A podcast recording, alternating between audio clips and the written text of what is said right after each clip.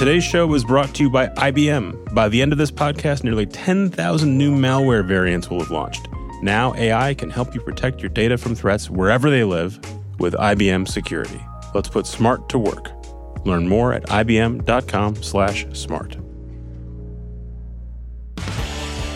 This is Recode Media with Peter Kafka. That's me. I am part of the Vox Media Podcast Network. I'm here at Vox Media headquarters in New York City. If you like this show because you're listening to the show, please tell someone about the show. Thanks in advance. That's my full intro. I am here with Dave Itzkoff, world's best Twitterer, New York Times culture reporter, and author of a book called Robin. It's the life story of Robin Williams. It's an excellent book. Go buy it. Hi, Dave. Thanks. Thank you for that wonderful introduction, which I will in no way live up to. Um, no, no, no. I said to my wife, I'm doing this and this and this. I'm interviewing Dave Itzkoff.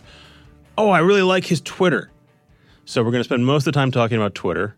Great. Um, and then we can also oh, let's flip it around. Let's talk about the book first. There's a book. It's great. Thank it's you. a comprehensive biography of Robin Williams. It is out today. I think is why this podcast is out. May 15th. Is today May Yeah. 15th? Yeah, yes. probably, yeah. Okay. Um, how long did this take to to, to create? It was about three and a half years. Uh, I spent probably a year to a year and a half just reporting Robin Williams died. uh, August of 2014. Uh, so the real reporting did not start until maybe uh, November of that year. And it is, I mean, you've, you've taken this, it'd be weird if you didn't take it seriously, but it is a comprehensively reported. I've, I've used that word twice now. Um, you've, you've talked to just about everyone you could talk to who's, who's crossed his path. I certainly tried to. I think that's the best way to do it. It was a pretty. I mean, he led an extraordinary life, and I think people uh, perhaps forget. I mean, just the, the breadth of his career and really the whole life that he led before he got famous. And we'll talk about that arc in a minute, but just Yeah. just to give people a sense, this is obviously you couldn't talk to him because he was dead, but you had talked to him multiple times over the course of your Times reporting. So, That's so his voice to you is in this book as well. Uh, looks like you talked to at least one of his uh, family members extensively, his son Zach. Yeah, he has three children, and I talked to his oldest son, Zach, uh, as well as his first wife, uh, Valerie. He has a surviving uh, half brother, McLaurin, who I spoke to. Because sometimes when you tell someone's life story, there is there is uh, a person or an entity sort of pushing back against you telling it if it's not authorized. But in this case, basically, you had sort of cooperation from the family, or at least parts of the family. Yeah, his family is uh, is complex. There are kind of different Yeah. uh, branches and divisions of it, but I certainly tried, uh, you know, to get support or involvement or participation from all of them. I don't think I don't think you could, uh, for reasons we may get into. This, uh, you know, you could you'll not be able to get all of them, but I certainly tried to get as many as I could.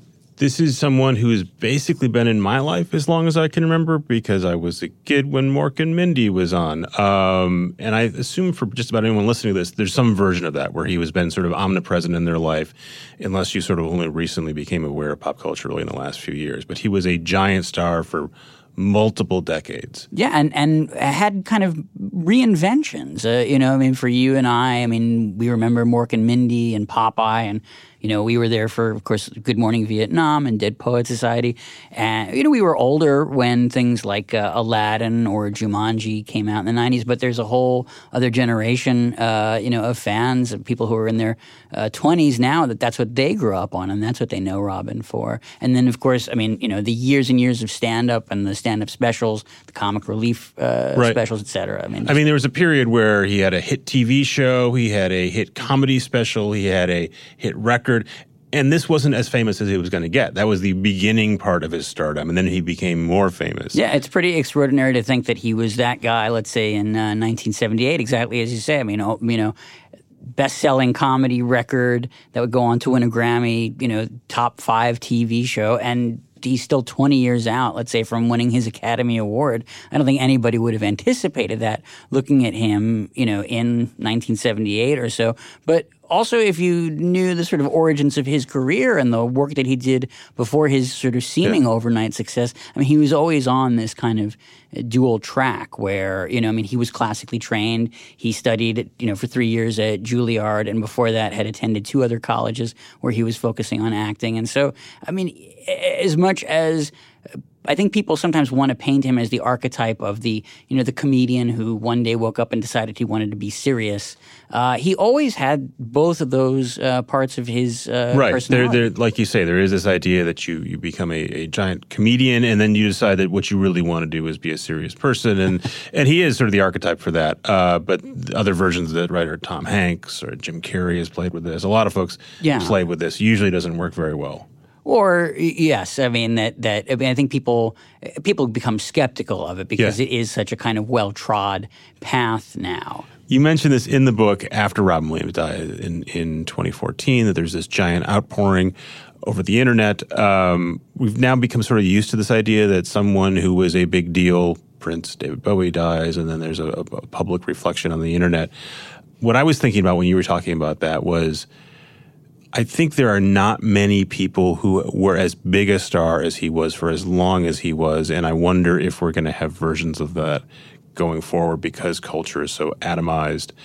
Um, you know, someone like Rihanna or Beyonce is very popular. Lots of people know them, but it's hard to imagine them having such a long career that touches so many people. Um, another, I'm thinking again, like right now, we're actually we've already done talking about Kanye West, right? But that was a big deal a week ago. Everyone in my Twitter feed is talking about Kanye West, but my hunch is that actually most people in the world are not talking about Kanye West. Long way of saying just about everyone knew Robin Williams for some reason or another. And do you think we're going to have other people like that?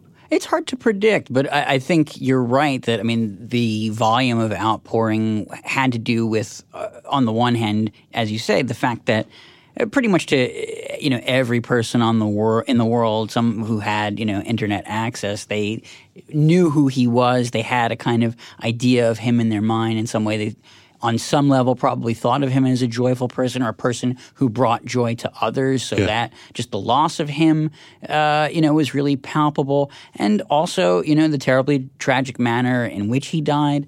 And at least at the time when he died the just uh, the sort of uh, lack of information or just the not not knowing really the circumstances that had precipitated his his death and that you know he seemed to have been you know eh, there's obviously a timeline but you know he had he was still making movies. He had just had uh, a not so well received sitcom but he seemed to be out there in the world and still working. And so to you know eh, that just sort of sudden uh, you know loss and not the, the, lack of understanding or not knowing why it had happened I think was it was uh, hard for for me and I'm sure for many other people to just kind of compute. I, I assume that it was drug or alcohol related. There'd been a story about him being in a, in a clinic in, in Hazelden, Minnesota, uh, previously. That I just assumed oh, it's sad, but that makes sense. Then the narrative was he had depression, and there was a whole discussion about depression.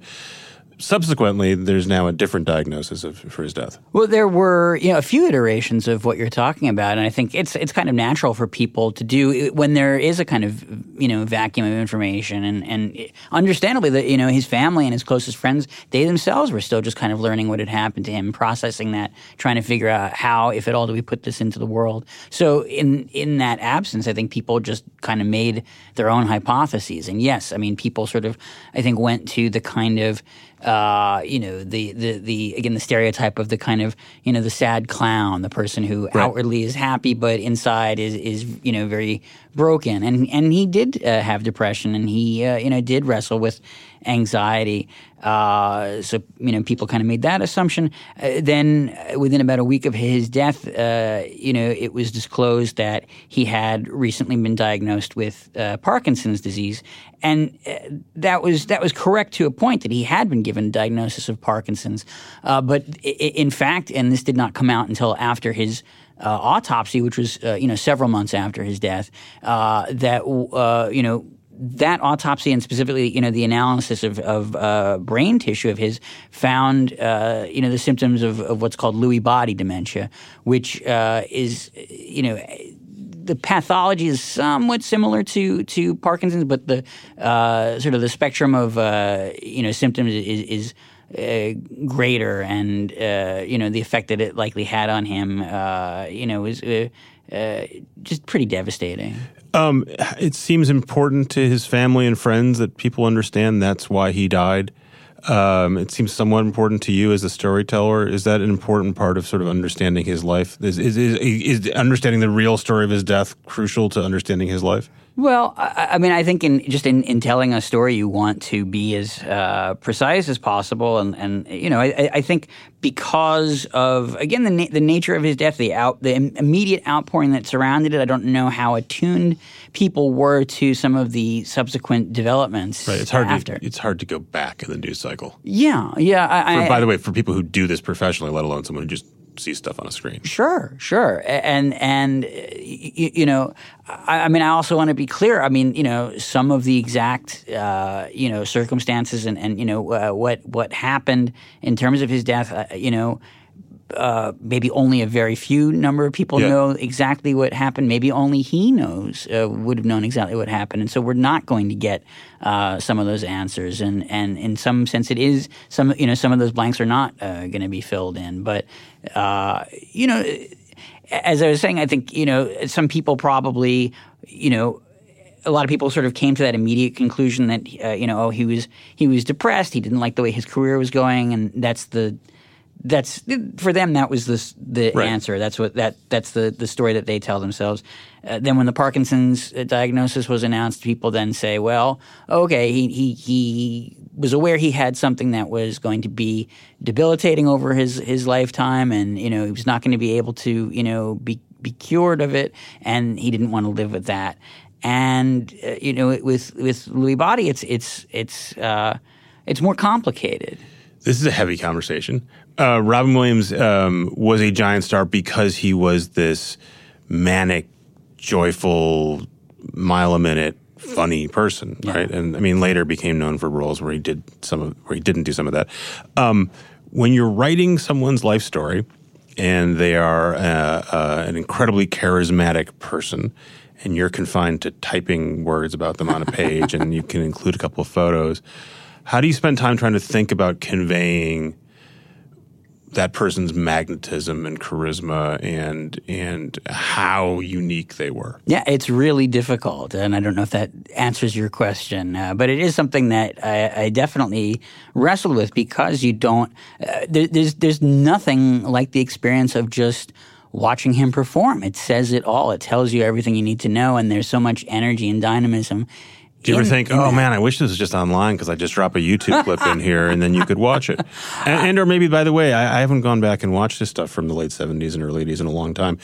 Maybe it isn't as exciting as it is in my mind because oh, I was no. the right age. I, I, will say, I mean, particularly if you go back to some of the earliest televised stand-up, and especially the, uh, I think it's called Live at the Roxy. It's like when you know the, this very first HBO special that he did, where he was doing really more kind of character pieces than kind of straight stand-up. I mean, it, it, it's I think it completely holds up. Yeah, because comedy often does not hold yeah, up. Right? I, it's, it's specific to a time. The references are specific, and even just the style, like like there's a lot of stuff that that just does not. You'll read about I don't know Charlie Chaplin or Laurel and Hardy or Lenny Bruce, or all for different reasons, and they they they won't strike you as gut busting. How dare you? Yeah. No, I, I, mean, all those people that you mentioned, I think they're still. But I, I, I you know, I Lenny Bruce thing is the hardest one. Yeah, actually yeah, actually, that that might be true. But I, I, I, do take your point, and it is it is very difficult, and it, it it really does not serve him, at least in a book, to try to you know just transcribe a portion of a routine at, at length, and then in brackets. I mean, I had to do it in places. Say, okay, now he adopts this voice, or now right. he's doing this with his body.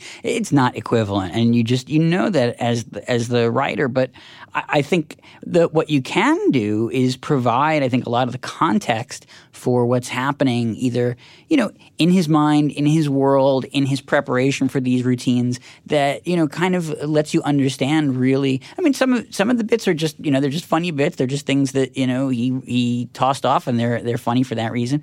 But I think the the you know as he did it more as he got better at it and as he started to really incorporate things uh, you know from his life and started to open up a little bit more on stage i mean the the uh, I think just the relationship between you know his life and the stand up is very uh, is very rich and it really does kind of illuminate uh, the routines to the best that you can you know describe them in print. So I didn't do this, but I think when you go buy Robin by David Itzkoff you should read it and then periodically go over to your laptop and head to YouTube um, and, and, watch and and watch a clip. Um, what you should do now is listen to this message from our sponsor that allows us to bring this show to you for free. Today's show is brought to you by Zip Recruiter. Are you hiring? Because every business needs great people and a better way to find them. Something better than posting your job online and just praying for the right people to see it. ZipRecruiter learns what you're looking for, figures out how to find those people with the right experience, and invites them to apply for your job. 80% of employers who post a job on ZipRecruiter get a quality candidate through the site in just a day. The right candidates are out there, and ZipRecruiter is how you can find them. It's the smartest way to hire, and right now my listeners can try ZipRecruiter for free. That's right, free zero dollars. Go to ziprecruiter.com slash Peter. That's ziprecruiter.com slash Peter for free at ziprecruiter.com slash Peter. We're back here with Dave Itzkoff, world's best Twitterer, and also the biographer of Robin Williams. Um, I wanted to ask you a few more things about Robin Williams, or just talk more maybe maybe talk is better than ask. Um, I was surprised to remember because you reminded me that he was a giant star in the '70s, early '80s, um, as a stand-up and on TV, and then was not a movie star for a long time. Was in movies for a long time, um, but it was not Robin Williams, the giant movie star. It took him almost a decade, right? Yeah, uh, you know, six or seven years. I mean, Mork and Mindy ends, uh, you know, in 1982, and then Good Morning Vietnam is like late 87, early 88. Because in my mind, he felt omnipresent, but he was omnipresent sort of as a character, not as a giant movie star. Yeah, and and and certainly, you know, the responses to those movies that came out, let's say uh, you know, between Popeye and and Good Morning Vietnam, I think there was decent reception to something like The World According to Garp right. or Moscow on the Hudson, but some of them were really dismissed, and, and to the point that people were like.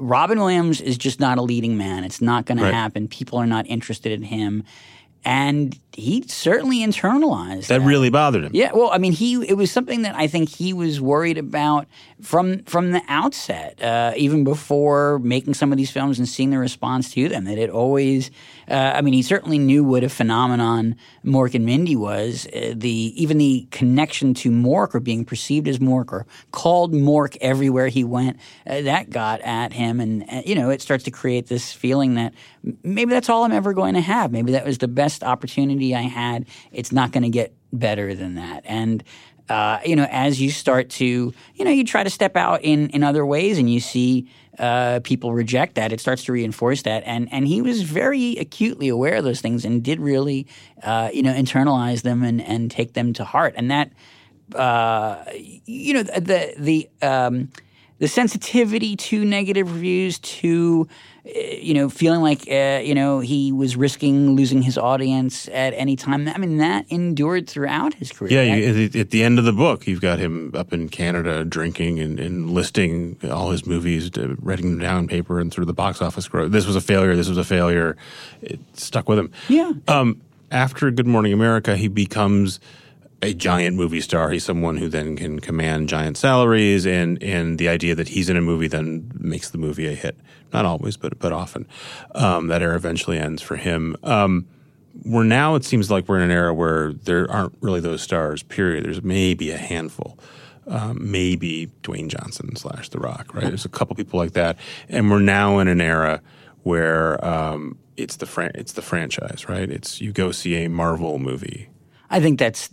I mean that that's the box that I think the studios have put themselves right in. Yeah. Do you think that's Do you think that's a temporary thing? Do you think eventually sort of stars then become a thing again, where we don't really care that it's Iron Man, we care that it's Robert Downey Jr. or whomever it is?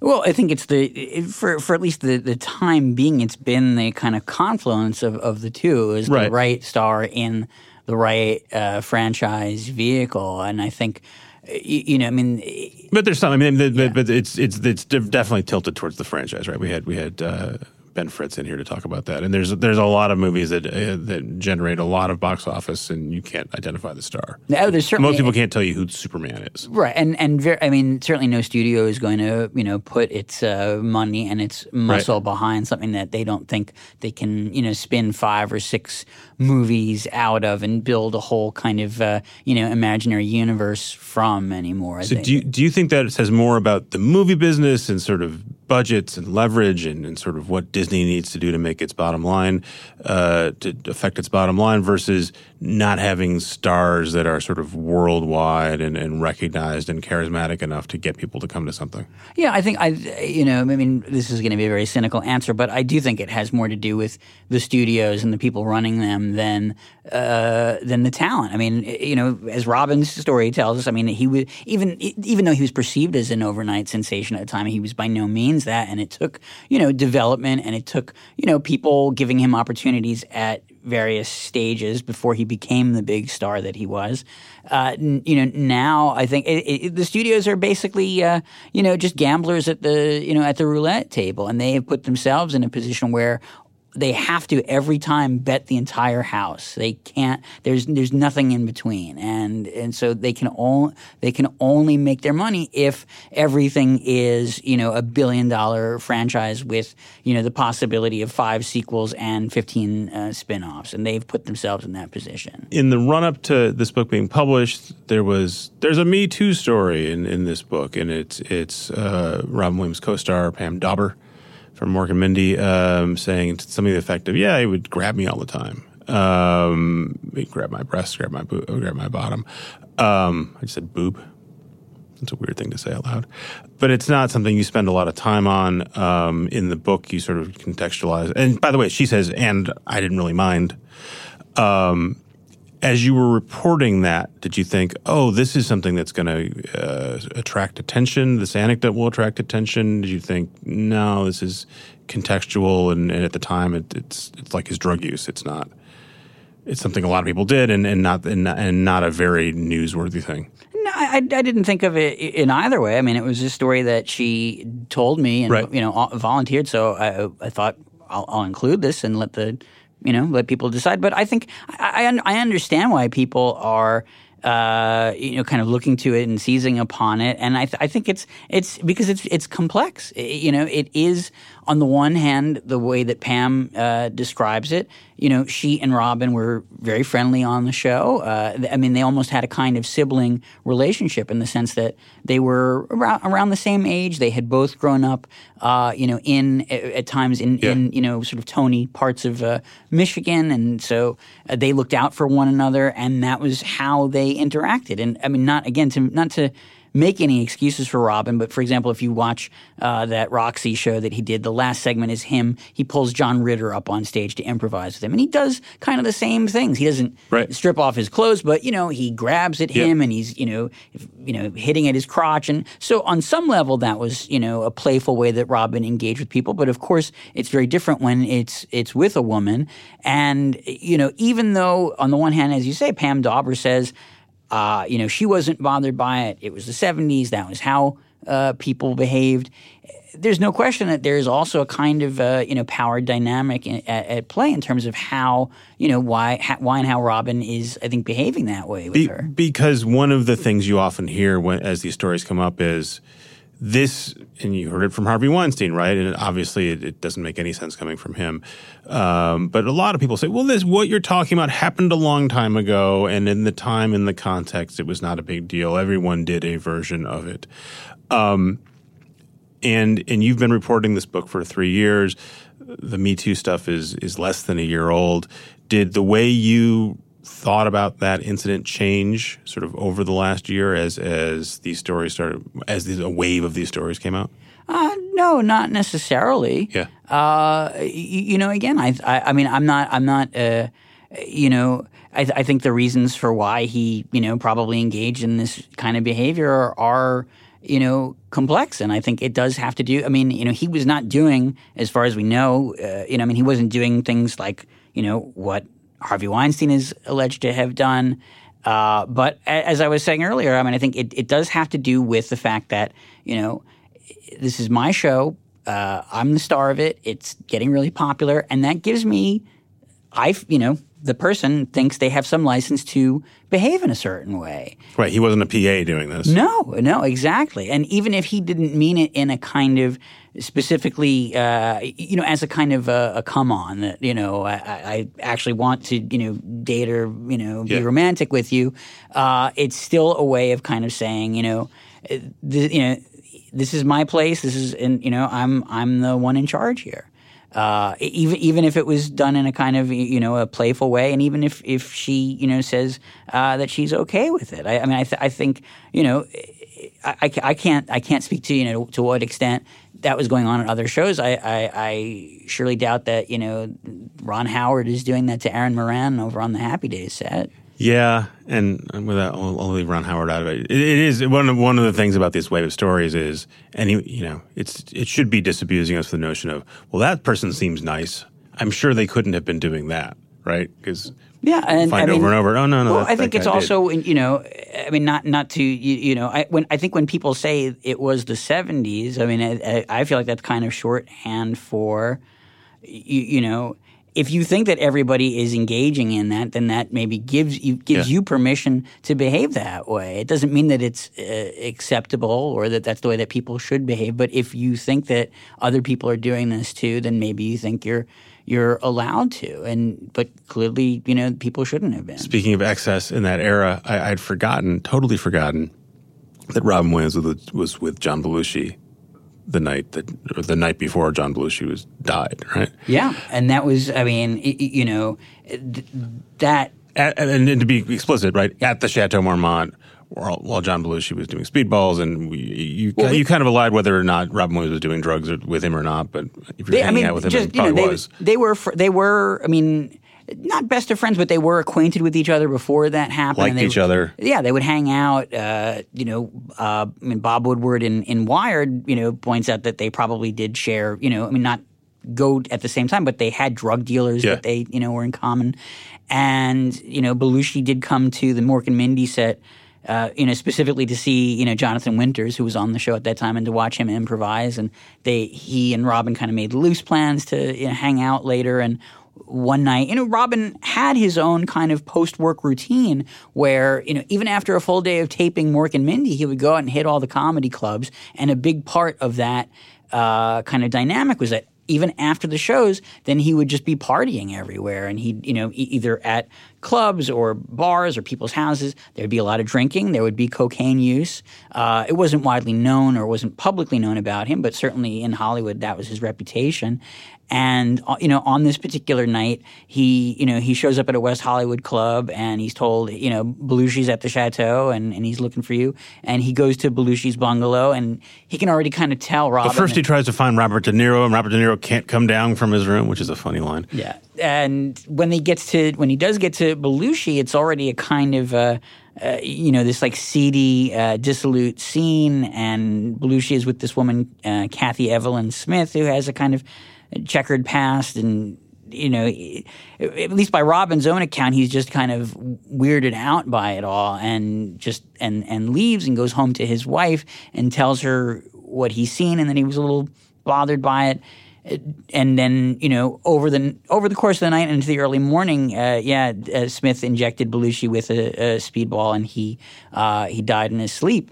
And yeah, uh, Robin goes to work the next day, basically oblivious to this, and it's Pam Dawber who at one point has to take him aside and tell him, "Hey, you know, Belushi died," and it really devastates Robin for you know just on the one hand the, the, the feeling that somebody you were just with is gone uh, a person who robin thought of as a real kind of comedic titan and, and a force of energy in the, you know in, in the way that he also became that's gone that's uh, that was that was really difficult for him to process and it was a uh, you know one of the big factors in robin you know basically deciding to get clean Yeah. that he basically just you know goes goes cold turkey and for uh, you know, many years did successfully stay away from uh, drugs and alcohol. You mentioned the Bob Woodward book about Belushi. That book came out and was really criticized for for not. I mean, the, the family is very protected, but in general, it's sort of like, oh, this is a square who doesn't really understand John Belushi and the culture he was in and his importance, and it's.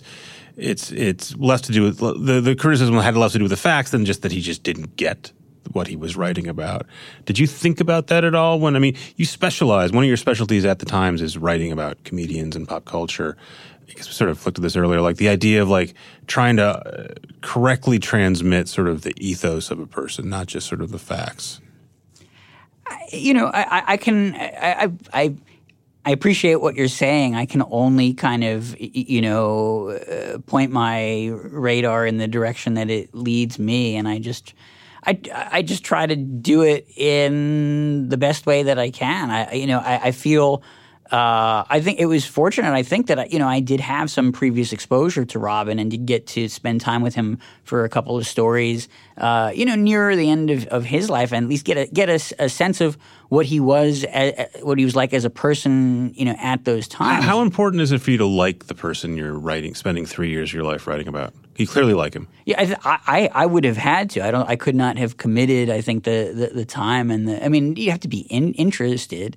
Uh, I mean, but you can be interested as a lad, but you clearly. I mean, you say so in the book, right? Like he was a big deal to me. I looked up to him. He brought me a lot of joy. He was personally nice to me. Um, you know, you could have tackled someone who was complicated and fascinating and interesting, but was bad to you, or by the way, you'd never met. Oh, sure. I mean, my last book uh, before this was about Paddy Chayefsky, who is also fascinating. And about network. Yes, and he was brilliant, and I have a feeling that if we'd ever met, he probably would not have liked me. Uh, and I, I, could live with that, but. Uh, you know, with, with Robin, and, and certainly the you know the conversations that I, I had with him for some of the pieces that I wrote. I mean, he had just had a whole series of uh, you know, really difficult things befall him. So, you know, I, by the time I, I, I the, the, the period that I spent the most time with him was in 2009, and so in just in the preceding years, you know, he'd had a relapse into alcoholism and had gone into rehab for that. Uh, and when he came out uh, and was clean, he got divorced uh, from his second wife, uh, Marcia, who was very integral uh, not only to his uh, personal life, but you know also had a lot to do with uh, his work and keeping him organized. Uh, so you know they had split up, and then he had started to prepare a new comedy tour and go out on the road. And in the, just right at the start of that tour, started having heart problems, and then had to have valve replacement surgery. So the whole tour was put off. So those are pretty difficult things and I bring them up only because when he and I would would you know have our, our interviews or conversations he was open about all of this. And and you know often as an interviewer and particularly i think when you're talking to uh, highly visible people celebrities and and it's known that negative things have happened in their life they don't want to talk about it. Or it, they you really have to work up to it and you have to carefully construct your conversation so that they feel open enough to discuss some of those things with you. Everything with him was on the table and he, especially uh, you know the alcoholism and the recovery and the the real understanding of uh, I, I, think some of the, the, the just the really uh, awful things he had done while he was drinking and and then uh, his feeling that you know it had had kind of put a stain on, on him and the, his family. He was really willing to to go there, and I think if if he hadn't been so candid and and open about himself in that way, it would have been much harder to write something like this. I want to leave it there, but I just I, there's sure. just that one idea you brought up, which is that he was both super open and candid and and almost comically sort of like out there. Uh, and then you keep talking about this idea in the book that actually he closed off a portion of him, and, and this is his ongoing theme. Like no one got a full view of him. And sure. by the way, that's probably true of everyone, right? Yeah. But well, I mean, it's an interesting theme yeah. that, you, that you you you carry throughout the book. Yeah, I mean, just to clarify, I mean, you know those conversations that I had with him, that you know, again, that was fairly late in his life. I don't want to pretend like somehow, you know, he confessed everything to me yeah. and only to me. I mean, if you look look at, you know, I mean, very famously, he gave a great interview to uh, Marc Maron yep. about a year later, where you know, just very confessional and and and vivid and, and honest. And but you know, and and I think that that comes after you know, going to rehab and getting clean. And it's something that I've seen in other uh, recovering addicts. Uh, my own father, I think, uh, after he got clean, had this sudden, just kind of uh, uh catharsis, this burst of uh, you know candor and honesty. People say that that happens after people have open yep. heart surgery, and they, they literally have to break open your chest to get to your heart, and that somehow has a metaphorical effect on people too. Uh, it's a true thing. But yeah, I, I, mean, even even to you know the end of his life. I mean, you know, Robin's, you know, closest friends, his own, you know, his own son, felt like, you know, there were still uh, uh, facets of him that uh, either you know he kept only to himself or that they you know they couldn't reach. Dave, this is great. I enjoy talking to you about Robin Williams, but we're not done because we need to talk about Twitter. Oh boy. So we're going to come right back. Okay.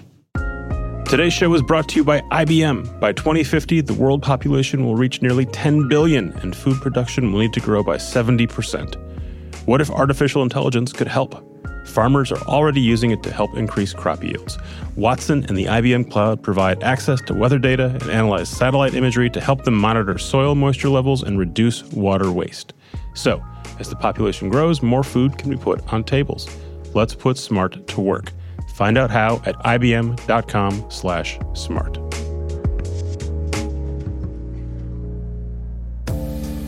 Recode is conducting a survey to learn more about our readers and listeners. That's you. We'd really love it if you take a couple minutes to help us out. Here's Recode editor in chief Dan Frommer to tell you more.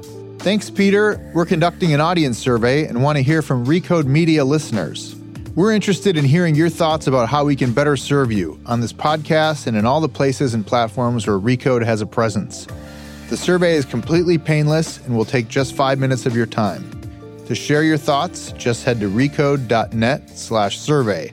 That's recode.net slash survey. And thank you for being a member of the Recode community, and thanks in advance for helping us continue to improve.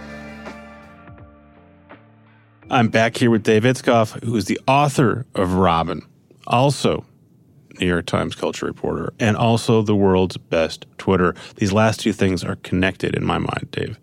You have a great Twitter account. Thank you. You have 218,000 followers. That doesn't mean it's great. It just means a lot of people read your tweets. I do. I love them. Two related questions. How much time do you spend creating and curating this stuff? Because you have great jokes that you layer in, but you also do great visual things. On Saturday night, you're grabbing screen grabs and clips from Saturday Night Live almost in real time. Um, this isn't doesn't seem like a casual thing, but you're also working full time at the New York Times. How much of your life is to spend on Twitter? It, probably too much, Yeah. even as as I try to limit it and and rein it in. I mean, it was tremendously uh, useful just during the you know the creation and the writing of this book because uh, you know writing is a pretty uh, solitary process, and at least you know having a you know a, a TweetDeck column uh, you know open in the background makes you feel like you're not entirely by yourself. You can still kind of you know keep an eye on other people's conversations or or, or chime in. Uh, you know when when you feel like it, and uh, you know I But feel you, to be clear, right? It's Yeah. I get the I'm reading Twitter as a distraction. yeah. You're also spending a lot of time creating awesome Twitter content. Uh, how much i don't i don't i mean I, I, i'm sure that in the aggregate it, it has probably uh, sucked more time out of my life than Yeah. i really want to know but uh, the uh, like you know you i mean you tweet also the, the what like the, the total you know Yeah, but I'm not good at it like you are. But but it, composing if that's even i mean it's almost too grand a word but to create a tweet that's a time investment of uh, 20 seconds I'm going to go at it one more time. There's the I'm going to retweet someone or I'm going to add one line of funny commentary that probably is less funny that I think of Twitter. That's that's me. That's a lot of people. you you are often constructing multimedia stuff, right? I'm here. It's May 9th. This is yesterday. You've done something with with Rudy Giuliani um, at a baseball game. It's a screen grab, and then uh, and then you've got a. It's a much better tweet to look at than to hear me describe the tweet. Anyway, and then you've got another screen grab of, of presumably him goo- googling law.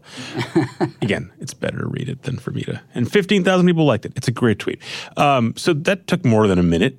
Not much more. Okay. Literally, uh, you know, I mean, I, I will if if we're going to unpack this and and, Yes. and drain it of, Yes. of all comedy, which is the best way to uh, Hilarious. analyze an art form.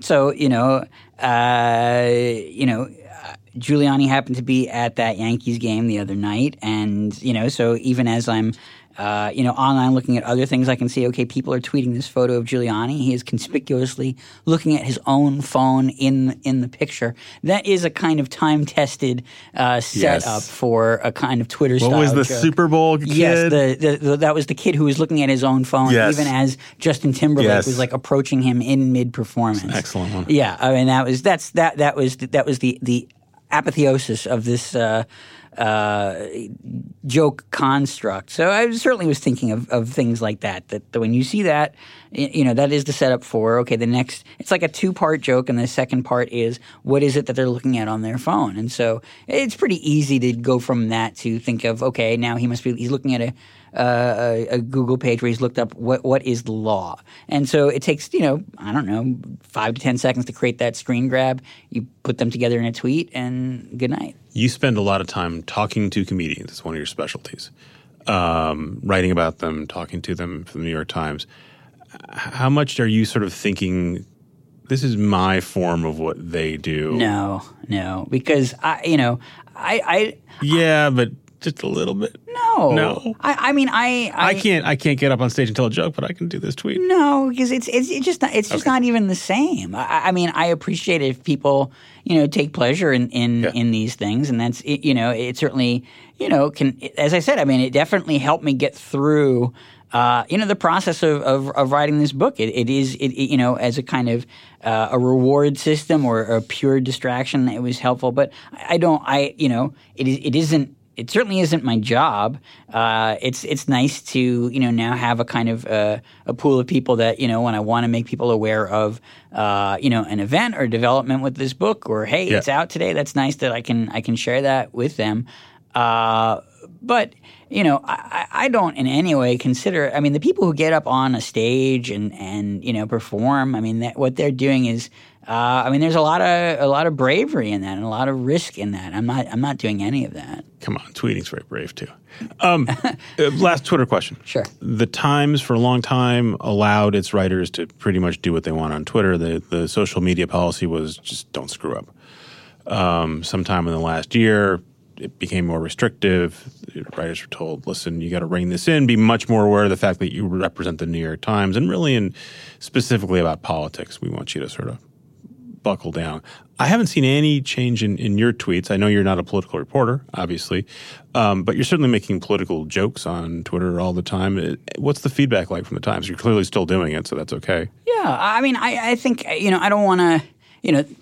The people who create the policy, uh, uh, you know, would be better at articulating this or explaining it. But you know, for a while, I mean, there wasn't uh, you, you, know, a really sort of carefully codified. Uh, no, it wasn't at all. It was it was we trust you. You're adults. You work at the New York Times, well, so don't screw up. I mean, that maybe that was the perception, but I mean, you know, just as a guidance, I mean, we as reporters were not given much much more than a couple of paragraphs about right. you know just be you know even handed or be balanced or be you know be fair and be aware of what you're doing on on so, social media. So that has was, your behavior changed since since the new policies in place? Uh, I, I, I don't I mean I don't know that it has, but I certainly try to be you know cognizant of of what uh, what they want. I understand why uh, they you know issued the guidelines that they did because it did need to be I think you know articulated more more fully and because it is it is still a new frontier. It is still kind of the wild West. And, you know, I think to, to, to lean on the assumption that, okay, people are just going to, people just know in their heart what the right thing is to do and they're all going to do it on a daily basis at the volume at which, you know, a lot of reporters are tweeting and they do want to encourage people to participate in social media. It's, it's, it's, you still have to, you know, I think spell out to people – uh, you know how how to do it uh, from a time standpoint. I think they did have to, uh, you know, just put put that down in words for word people. What's what do you think the relationship with the Times and the people you're writing about most often? The um, not the Robin Williams, but the Seth Meyers and and prominent comedic figures um, who often, if they're talking to the Times, are talking to you. Um, What's your what's your sense of the way they view the times? Hmm, that's an that's an interesting question. I don't I don't entirely know. I mean, I'm sure it's an important source of information for them because they're often you know, riffing on or, you know, making material out of news stories that the Times is is helping to break. So it's Yeah, important. I'm wondering if they think, well, this is the this is the paper of record, this is the biggest deal, or this is one of many sources, or I used to think it was one of many sources, but now post Trump, I, I pay more attention than ever to it. Yeah, I think people, I mean, it, it, this is this is just me slapping my own back just as a Times employee. I'm not the one, you know, breaking these stories at all. But, you know, I mean, you, you, you do hear from you know people who are working in kind of you know topical comedy in different ways. They are appreciative of it as uh, an institution because I mean they you know if if they have institutional memories. I mean, they've known that the Times has, you know, I mean, it, it's it's had to, you know, uh, go through some, uh, you know, at times difficulties or at times growing pains in, over the years, and they're, I think, happy that it has. Uh, you know that, that, the brand really means something, and that it, it it's you know hopefully still you know kind of finding its way in uh, a pretty uh, wild time right now. Um, I'm glad you work at the New York Times. Thank you. I enjoy uh, reading your stuff. Thank you. I'm I'm glad. I'm really glad I worked there too. My my wife and my son are glad I worked there. Uh, do you got another book lined up? No, no, no, no. Do you I, take how long? How long of a break do you need after a three-year book project? I, am about to find out. I mean, I, I, thought when I finished the book on Paddy Chayefsky that you know, I didn't want to necessarily undertake something of even that scale for a while, and and I was working on this. I don't know, nine or ten months later. So, and by the way, you kept working the Times while you did this. Yeah. Yeah. yeah. I want to just hold the book in my hands. It's you know they always make the hardcovers heftier, but it's it's a big heave of a book. I, it was you didn't you didn't. I mean, now you're going to tell me you did this sort of on nights and weekends, but you can't do this on nights and weekends. Yeah, you can. I mean, that's that's the only way I could do it. I, I will say, I highly recommend if you want to write a book, also have a child in the midst of that process because it will really force you to organize your time Dave, you seem like a really smart guy. That seems like terrible advice. But if that's where you want to go out on this podcast, that's where we will let it go. Dave Itzkoff, thank you for coming and, and giving us terrible parenting advice and writing a great book. It was my pleasure. Thank you. So, Dave, we want we want to I want to do what we, you couldn't do in your book and drop in a little Robin Williams. Um, what what are we going to hear? What what era of Robin Williams are we going to listen to right now? I think Live at the Met, which is from 1986, is uh, people may disagree, but it's it's my favorite stand up special of his. This is Robin Williams post Mork. Yes, still a big comedy star trying unsuccessfully to be a movie star. Right. Uh, Good Morning Vietnam has not happened yet, uh, but by now, you know, he is not uh, using cocaine anymore, so he's pretty happy about that. And uh, his son Zach was born about three years prior to this, so he is still in the glow of being a parent of a young child and, and all the ways that that has uh, changed his life for the better. Okay, let's listen. And don't you see? They're going to do everything for him work with him, raise him, nourish him, spend time with him. And 16 years from now, he's going to do to me what I did to my father to walk right up to me, look me right in the eye, and go, God, Dad, you're fucked. My father be standing right behind him going, Yes! yes! Revenge is mine! The curse has been broken! Your mother and I are young again! No, Papa! Next thing you know, you're talking to your kid like, you know, your mother and I were so poor, we had to smoke weeds. We were that poor. We didn't have MTV in the old days, son. We used to get stoned and watch the radio, yeah. And you have dreams about your kid. You have dreams that maybe one day your kid will be up there going, I'd like to thank the Nobel Academy. Then you have this other dream where your kid's going, Do you want fries with this? Thanks to you guys for listening. If you like this, tell a friend about it. That's all we ask. Thanks to our advertisers, our sponsors. Thanks to Cadence 13 and Vox Media bring those sponsors to you so you can listen to Recode Media for free. Thanks to Joel Robbie, who edits this show, and to my producers, Golda Arthur and Eric Johnson. This is Recode Media. I am back next week. I will see you then.